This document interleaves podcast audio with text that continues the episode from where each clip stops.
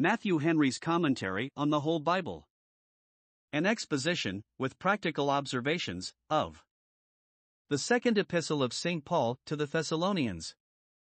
Introduction This second epistle was written soon after the former, and seems to have been designed to prevent a mistake, which might arise from some passages in the former epistle, concerning the second coming of Christ, as if it were near at hand.